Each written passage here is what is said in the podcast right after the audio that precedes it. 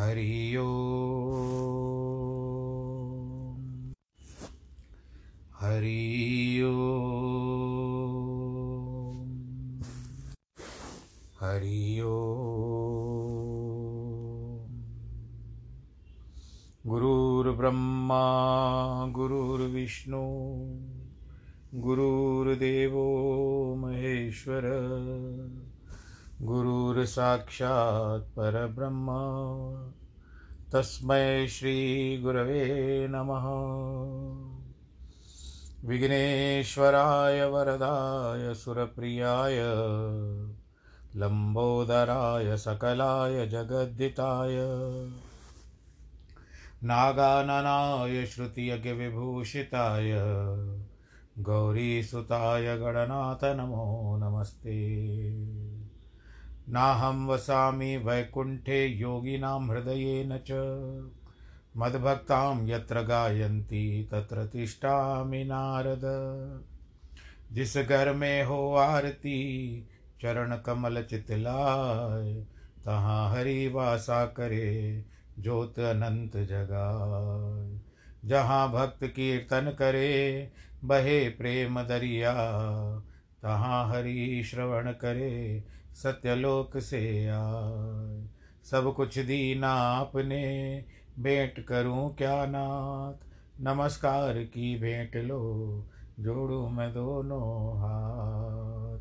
जोड़ू मैं दोनों हाथ, जोड़ू मैं दोनों हाथ।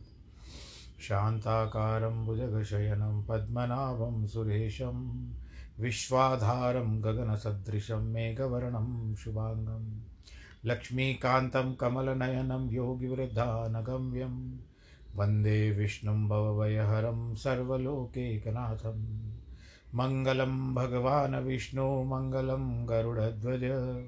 मङ्गलं पुण्डरीकाक्षमङ्गलायस्तनोहरि। सर्वमङ्गलमाङ्गल्ये शिवे सर्वार्थसाधिके। शरण्ये त्र्यम्बके गौरी। नारायणी नमोऽस्तु ते। नारायणी नमोऽस्तु ते। नारायणी नमोऽस्तु ते। श्रीमन्नारायण श्रीमन्नारायण श्रीमन्नारायण। प्रिय भक्तजनों, अष्टावक्र गीता ज्ञान की ओर चलते हैं। दूसरा पहला प्रकरण में बताया जा रहा है।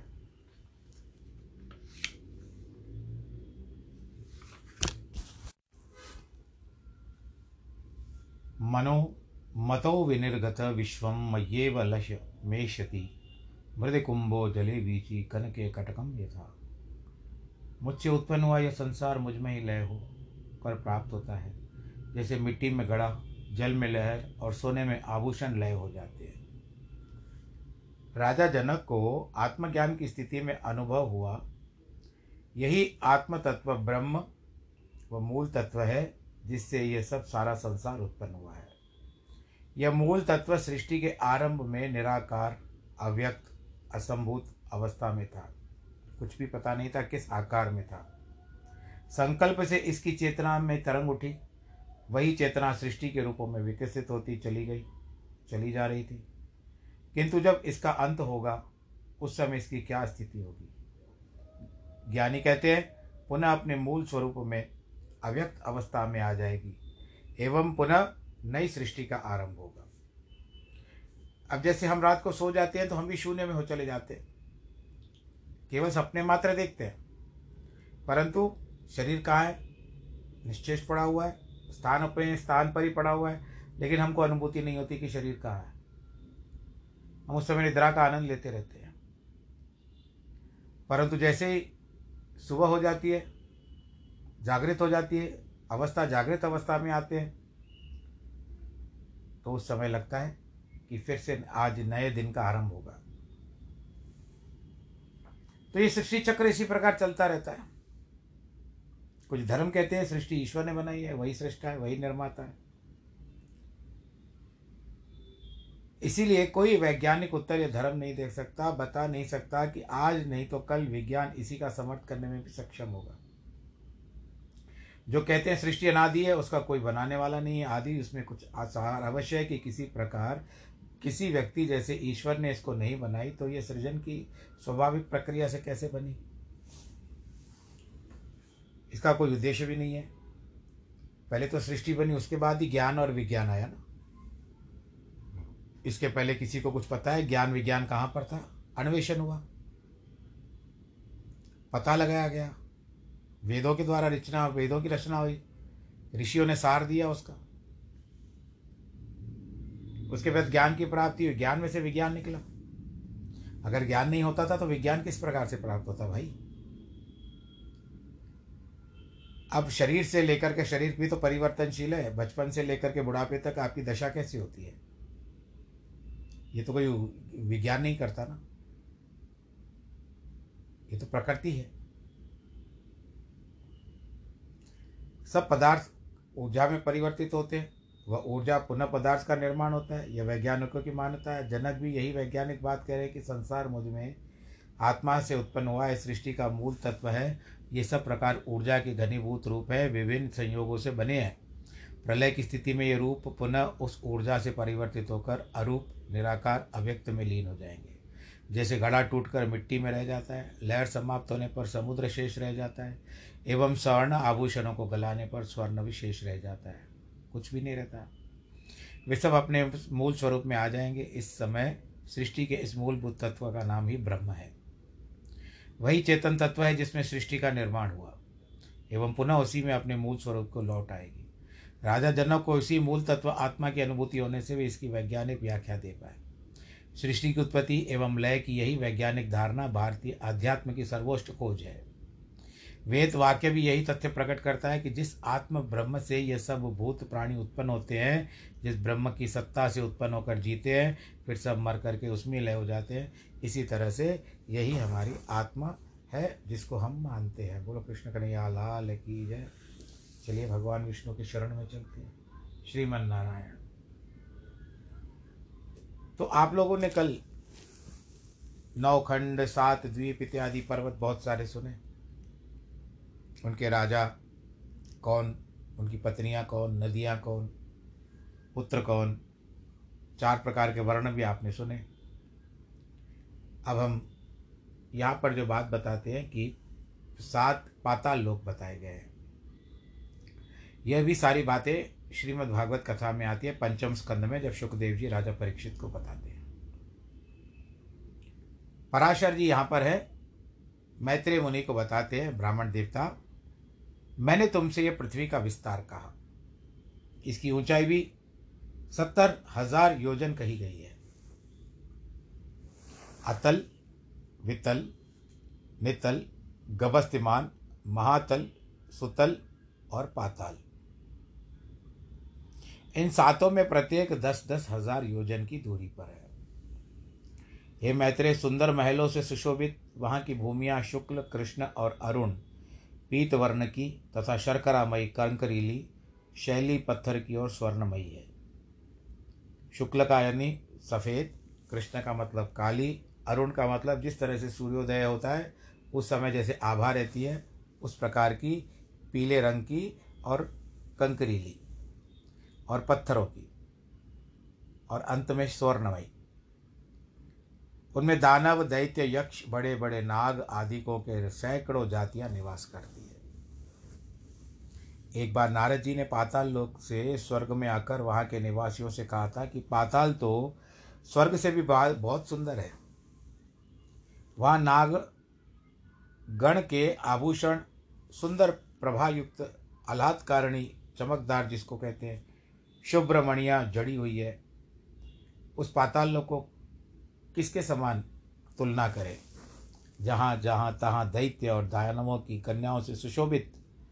पाताल लोक में किस मुक्त पुरुष की भी प्रीति न होगी, वह दिन में सूर्य की किरणें केवल प्रकाश ही करती है। घाम ही नहीं करती, रात में चंद्रमा की किरणों से भी शीत शीत नहीं होती, केवल चांदनी फैलती है।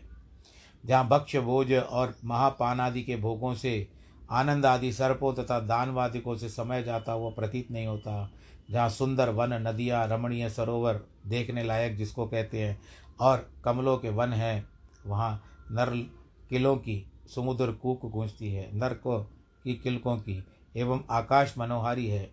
हे द्विज, जहाँ पाताल निवासी दैत्य दानव एवं नाग द्वारा नागगण द्वारा अति स्वच्छ आभूषण, सुगंधमय अनुलेपन, वीणा, वेणु, मृगंदा, मृदंगादि के स्वर तथा सूर्य भाग्यशाली जो कि भोगने योग्य है। वहाँ पर अत्यंत बहुत बड़े आनंद भोगे जाते हैं। पातालों के नीचे विष्णु भगवान का शेष नामक जो तमोमय विग्रह है, उसके गुणों को दैत्य अथवा दानवगण भी वर्णन नहीं कर सकते। जिन देवऋषि पूजित देव का सिद्धगण अनंत कहकर बखान करते हैं, वे अति निर्मल, स्पष्ट, स्वस्तिक चिन्हों से विभूषित तथा हज़ार सिर वाले जो अपने फणों की हज़ार मणियों से संपूर्ण दिशाओं को देदीप्यमान चमकाते हुए। संसार के कल्याण के लिए समस्त असुरों को वीरहीन कर देते हैं। मत के कारण अरुण, नयन सदैव एक ही कुंडल बने हुए, मुकुट और माला आदि धारण किए हुए, जो अग्नियुक्त श्वेत पर्वत के समान सुशोभित है। मद से उन्मत्त हुए जो नीलांबर तथा श्वेत हारों से सुशोभित होकर मेघमाला और गंगा प्रवाह से युक्त दूसरे कैलाश पर्वत के समान विराजमान है। जो अपने हाथों में हल और उत्तम मूसल धारण किए हुए हैं और उन्हीं के उपासना शोभार वारुणी देवी स्वयं मूर्तिमती होकर उनकी सेवा करती है। शेषनाग के लिए बात बताया जाता है, क्योंकि यही बलभद्र हुए थे। कल्पांत में जिनके मुख से विषाग्नि के शिखा के समान देवी देदीप्यमान संकर्षण नामक रुद्र निकलकर तीनों लोगों को भक्षण कर जाता है। वह समस्त देवगणों से वंदित शेष भगवान अशेष भूमंडल को मुकुटवत धारण किए हुए पाताल तल में विराजमान है। उनका बल वीर प्रभाव और स्वरूप देवताओं को नहीं कहा जा सकता है। ऐसा कहा जाता है कि जो भूमि रखी हुई है सारी, जिसमें ये सब आ जाते हैं, ये सब शेषनाग के सर पर रखे हुए हैं और उनको कुछ भारीपन नहीं लगता। एक जैसे आपके सर पर एक छोटा सा सरसों का, छोटा सा दाना रख दो। उस प्रकार से रहता है। जिनके फणों की मणियों की आवाज़ से अरुण वर्ण हुई, समस्त पृथ्वी फूलों के माला के समान रखी हुई है, उनके बल वीर का भला वर्णन कौन कर पाता है? जिस प्रकार मद, मत, नयन, शेष जी जमाई लेते हैं, उस समय समुद्र और वन आदि के सहित ये संपूर्ण पृथ्वी चलायमान हो जाती है। इनके गुणों का अंत गंधर्व, अप्सरा सिद्ध, किन्नर, नाग और चारण आदि कोई भी नहीं पा सकते। इसीलिए वे अविनाशी देव अनंत कहलाते हैं। जिनका अंत नहीं पा जाता, पाया जाता, वो अनंत कहलाते हैं। जिनका नाम वधुओं द्वारा लेपित हरिचंदन पुनः पुनः श्वास वायु से छूट छूट कर दिशाओं को सुगंधित करता रहता है। जिनकी आराधना से पूर्वकालीन महर्षि गर्ग ने समस्त ज्योतिर्मंडल का ग्रह नक्षत्र आदि और शकुन, अपशकुन नैमितिक फलों को तत्व जाना था। उन नाग श्रेष्ठ नाग शेष नाग जी से पृथ्वी को अपने मस्तक पर धारण किए हुए। तो स्वयं भी देव, असुर और मनुष्य सहित संपूर्ण लोकमाला, पाताल समस्त लोक को धारण किए हुए। पराशर जी आगे कहते हैं, विप्र, पृथ्वी और जल के नीचे नरक है, जिनमें पापी लोग गिराए जाते हैं। हे महामुनि, उनका वर्णन विवरण सुनो। नरकों का वर्णन क्या बताते हैं? रौरव, सूकर, रोध, ताल विशन महाज्वाल, तप्तकुंभ, लवण, विलोहित रधिराम वैतरणी कृमिश कृमिभोजन, असीपत्रवन, कृष्ण लाला भक्ष दारुण, पूयवह पापवनी ज्वाल अंधशिरा संदर्श कालसूत्र, तमस, अविचि, स्वभोजन, अप्रतिष्ठ और अप्रचि। ये सब इनके सिवा और अनेकों महाभयंकर नरक हैं जो यमराज जी के अधीन हैं। वो शासन करते हैं वहाँ पर। अति दारुण शस्त्र, भय तथा अग्नि भय देने वाले हैं। जिनमें जो पुरुष परा प्राप्त प्राप्त होते हैं, ये कर्म के द्वारा वहाँ नरकों में गिरते हैं। जो पुरुष कूट साक्षी झूठा गवाह अर्थात जानकर भी न बताने वाला या कुछ न कुछ कहने वाला होता है, अथवा जो पक्षपात से यथार्थ नहीं बोलता और जो मिथ्या भाषण करता है, वह रौरव नामक नरक में जाता है।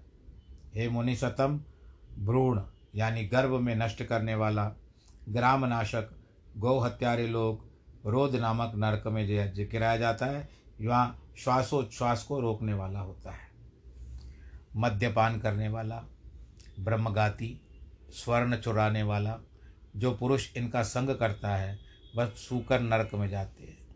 क्षत्रिय अथवा वैश्य का धन करने वाला ताल नरक में जाता है और तप्त कुंड में भी गिरता है, राजदूतों को मारने वाला। सती स्त्री को बेचने वाला, कारागृह रक्ष अश्व विक्रेता और भक्त पुरुष का त्याग करने वाला, ये सब तप्त लोह नरक में गिरते हैं। पुत्रवधु और पुत्री के साथ विषय करने वाला पुरुष महाज्वाल नामक नरक में गिराया जाता है। तथा जो नरादम गुरुजनों का अपमान करता है, उनसे दुर्वचन और कड़े शब्द बोलता है।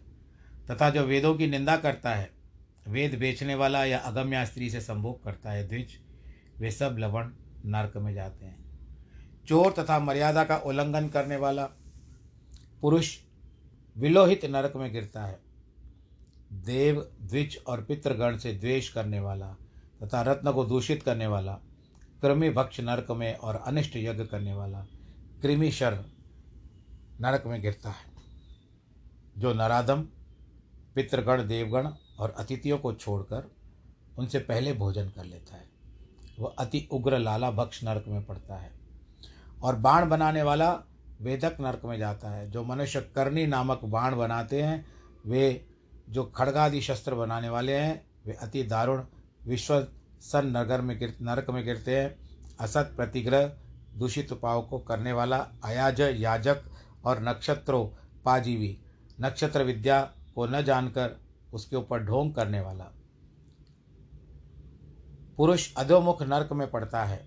साहस करने वाला पुरुष पूय वहन नरक में जाता है तथा पुत्र मित्रादि की वंचना करता है। अकेले ही स्वाद भोजन करने वाला और लाख मांस, रस, तिल और लवण आदि बेचने वाला ब्राह्मण भी पूय वह नरक में पड़ता है।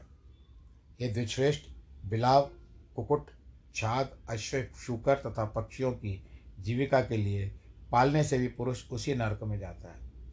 नट तथा मलवृत्ति से रहने वाला, धीवर का काम करने वाला, कुंड का अन्न खाने वाला, विष देने वाला, चुगलखोर, स्त्री की असद वृत्ति से आश्रय रहने वाला, धन आदि के लोभ से बिना पर्व के अमावस्या आदि पर्व दिनों के कार्य करने वाला, द्विज घर में आग लगाने वाला, मित्र की हत्या करने वाला, शकुन आदि बताने वाला ग्राम का पुरोहित तथा मदिरा बेचने वाला, ये सब रुधिरांध नरक में गिरते हैं। यज्ञ अथवा ग्राम को नष्ट करने वाला पुरुष वैतरणी नरक में जाता है। तथा जो लोग खेतों की बाढ़ तोड़ने वाले, अपवित्र छल वृत्ति के आश्रय रहने वाले, वे कृष्ण नकर नरक में जा जाते हैं। जो वृथा ही वनों को काटता है, असी पवित्र पत्र वन वन में जाता है। असी पत्र कहते हैं, असी का मतलब तलवार जितने तीखे पत्ते होते हैं उसके, कटता है उसका शरीर। मेघ जीवी जिसको गडरिया कहते हैं, और व्यादगढ़ वन ही ज्वाला के नर्क में गिरते हैं। द्विज, जो कच्चे गढ़ों तथा ईंटों आदि को पकाने के लिए उनमें अग्नि डालते हैं, वे भी उस वनी ज्वाल में ही जाते हैं। व्रतों को लोप करने वाले तथा उसमें आश्रम से पतित दोनों ही प्रकार के पुरुष संदंश नामक नरक में गिरते हैं। जिन ब्रह्मचारियों को दिन में तथा सोते समय बुरी भावना से कुछ गलत हो जाता है तो अथवा जो अपने ही पुत्रों से पढ़ते हैं, वह स्वभोजन के नरक में पढ़ते हैं।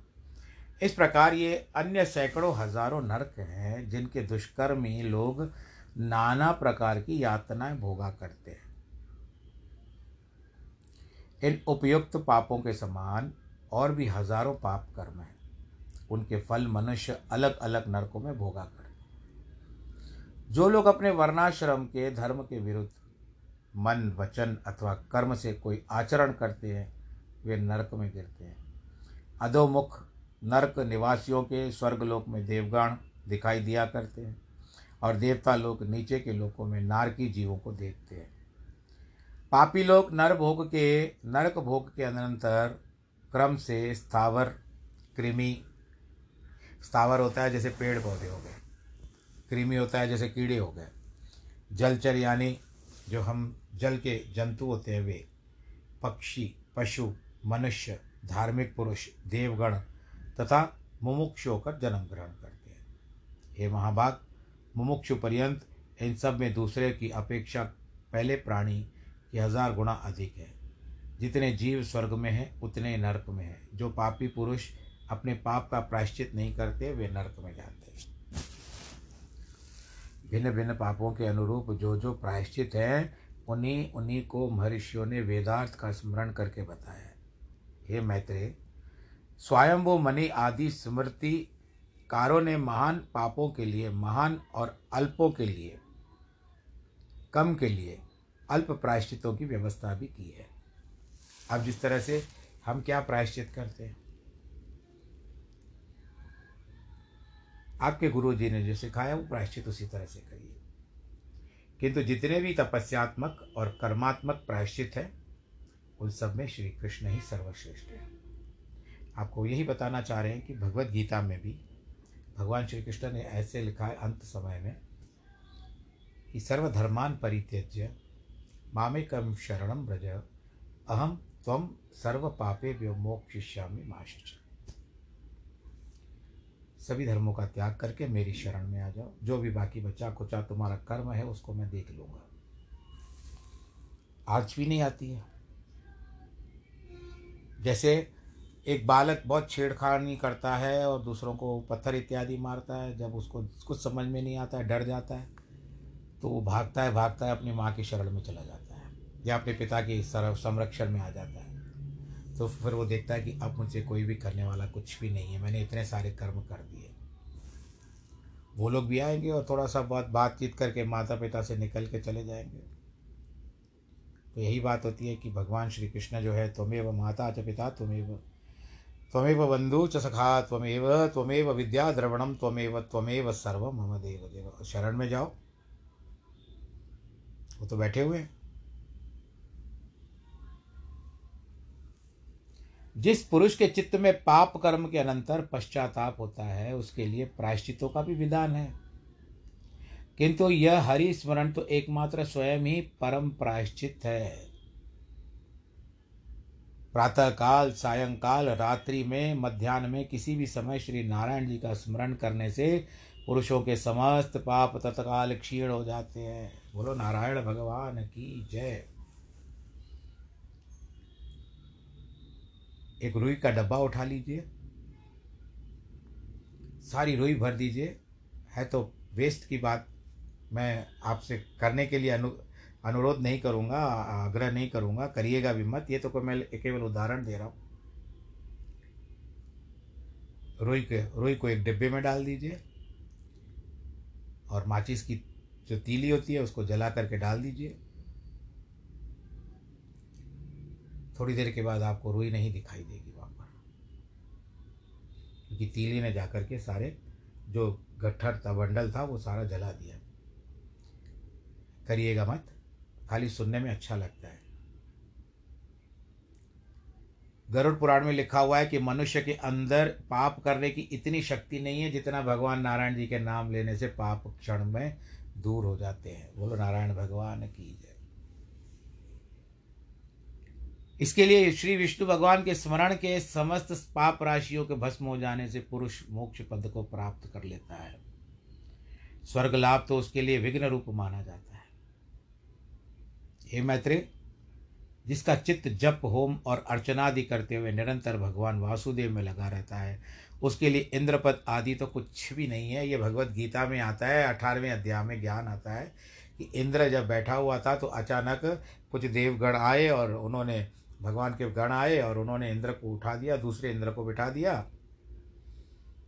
तो वो आश्चर्य में आ गया। भगवान नारायण जी के पास जाके कहता है, प्रभु, ये कैसी लीला है आपकी? कहते ये जो भगवत गीता का अठारहवा अध्याय करता था, पाँच अध्याय पाँच अध्याय नित्य प्रति करता था, इसके लिए इसको गति प्राप्त हुई है। तो तुम भी गीता का पाठ करो, भगवान जी ने कहा। जब गीता का पाठ किया, उसके बाद इंद्र की जो इतनी बात थी, अब इंद्र तो दूसरे स्थान, उस स्थान पर बैठ गया। पर इंद्र के मन में जो बात थी कि वो अब धीरे धीरे उसका मन जो था वो इसमें नहीं लगने लगा। इंद्रत्व की प्राप्ति की इच्छा नहीं की उसने और अंततः वो भगवान नारायण के धाम को चले गए। ये आप भगवत गीता के अठारहवें अध्याय में पढ़ सकते हैं। इसके लिए स्वर्ग लाभ की भी कोई बात नहीं है। जो इंद्र ही आखिर में छोड़ता है कि ये क्या स्वर्ग सुख मिलता है, इसके लिए तो नारायण की शरण में जाना चाहिए। हे मैत्रेय, जिसका चित्त जप, होम और अर्चनादि में निरंतर भगवान वासुदेव के स्मरण में लगा रहता है, इंद्रपद आदि फल तो अंतराय विघ्न ही है, जहाँ तो पुनर्जन्म के चक्र में डालने वाले हैं। स्वर्ग प्राप्ति और कहा मोक्ष का सर्वोत्तम बीज वासुदेव। ओम नमो भगवते वासुदेवाय। इसका नाम है आपके पास, जप करो। इसलिए मुने श्री विष्णु भगवान का अहरनिश स्मरण करने से संपूर्ण पाप क्षीण हो जाते उस व्यक्ति, वो मनुष्य नरक में नहीं जाता। चित्त को प्रिय लगने वाला ही स्वर्ग है। विपरीत अप्रिय रखने वाला ही नरक है। हे द्विजोतम पाप और पुण्य के दूसरे नाम नरक और स्वर्ग है। पाप करोगे नरक, पुण्य करोगे स्वर्ग, हरि नाम जपोगे तो नारायण। जबकि एक ही वस्तु सुख और दुख तथा ईर्षा और कोप का कारण हो जाती है। उसमें वस्तुतः नियत स्वभावत्व का भी कारण बनता है। क्योंकि एक ही वस्तु कभी प्रीति का कारण बनती है और कभी कभी वही दुखदायिनी हो जाती है। कभी कभी क्रोध की हेतु होती है तो कभी प्रसन्नता देने वाली होती है। अतः कोई भी पदार्थ दुखमय नहीं है और न कोई सुखमय भी है। यह सुख दुख तो मन के विकार है। कभी कभी कुछ समस्याएँ ऐसी हो जाती है कि उस समय से हमको सब कुछ ऐसा लगता है कि सब कुछ छूट गया। लेकिन जब उसमें से हमको एक ज्योति दिखाई देती है, भगवान के द्वारा प्रेरणात्मक ज्योति जग, जलती है अंदर में, एक विश्वास की ज्योति जगती है और हम कहते हैं कि हम इस कार्य को कर पाएँगे और जब उसमें से निकल आता है, चंगुल से निकल आता है और नए रास्ते पर नई दिशा में चल चल पड़ता है तो सब कुछ अच्छा लगता है। पाँच मिनट पहले ही। तो ये सारी समस्याएँ ना एक नया अनुभव कराती है इसीलिए ज्ञान ही परम मार्ग, परम ब्रह्म है। वही बंधन का कारण है। संपूर्ण विश्व ज्ञानमय है। ज्ञान से भिन्न कोई वस्तु नहीं है। हे मैत्र विद्या और विद्या को भी, अविद्या को तुम ज्ञान ही जानो। विद्या क्या है? जो धारण की हुई है। अविद्या क्या है? माया। हे ब्राह्मण देवता, ये पराशर मुनि कह रहे हैं मैत्रेय जी को, इस प्रकार मैंने तुमसे समस्त भूमंडल, संपूर्ण पाताल लोक और नरकों का वर्णन कर दिया। इसमें क्या होता है और दूसरा क्या बता रहे हैं कि समुद्र, पर्वत, द्वीप, जिसको आप लोग टापू है आइलैंड भी कहते हो, वर्ष और नदियाँ, इन सभी को मैंने संक्षेप में यहाँ पर बताया ये पराशर जी कह रहे हैं, मैं नहीं कह रहा हूँ, पराशर जी मैत्रेय जी को कह रहे हैं। अब तुम और क्या सुनना चाहते हो? तो मैं आज आप लोगों से नहीं पूछूँगा कि आप क्या सुनना चाहते हैं। हम केवल यही कहना चाहते हैं कि आज सुनाने का समय हो चुका है। समय ने कर दिया इशारा कि अभी समय पूरा होने जा रहा है। थोड़ी देर में एक मिनट के से भी कम, एक मिनट से बस थोड़ा ही समय ज़्यादा रह गया तो आइए कुछ वार्तालाप अपने व्यक्तिगत कर लें कि आप पहले तो अपना ख्याल रखिए। जिनके जन्मदिन है और वैवाहिक वर्षगांठ है, आज उनको बहुत बहुत बधाई। ईश्वर करे सबके घर में सदा सुख, शांति, आर, आनंददायक फल, पल बीते सबके। व्यापार इत्यादि में भी भगवान जी से यही प्रार्थना किया करो, भगवान जी, ऊंच नीच कवि अगर हो भी जाए किसी कार्य में तो हमको क्षमा करना और घर में सदा बरकत रखना। आनंद के साथ भगवान जी का चिंतन करो। चिंता मत करो, चिंता चिता में ले जाती है। चिंतन, प्रभु का चिंतन करने से वो मन चिंतामणि हो जाता है। तो चिंता की मणि ढूंढो, भगवान जी का ध्यान करो, आनंद के साथ अपना दिन गुजारो। कल का दिन भी है, वह सप्ताह का, कल भी कथा करेंगे, बाकी जो प्रभु इच्छा है, करते ही रहेंगे। आपके साथ जुड़ गए हैं तो टूटने का कोई संबंध ही नहीं है, और दूसरा यही है, ऐसा जोड़ लगाए प्रभु के नाम का कि अच्छे से अच्छा न तोड़ पाए। आनंद के साथ रहिए। नमो नारायण।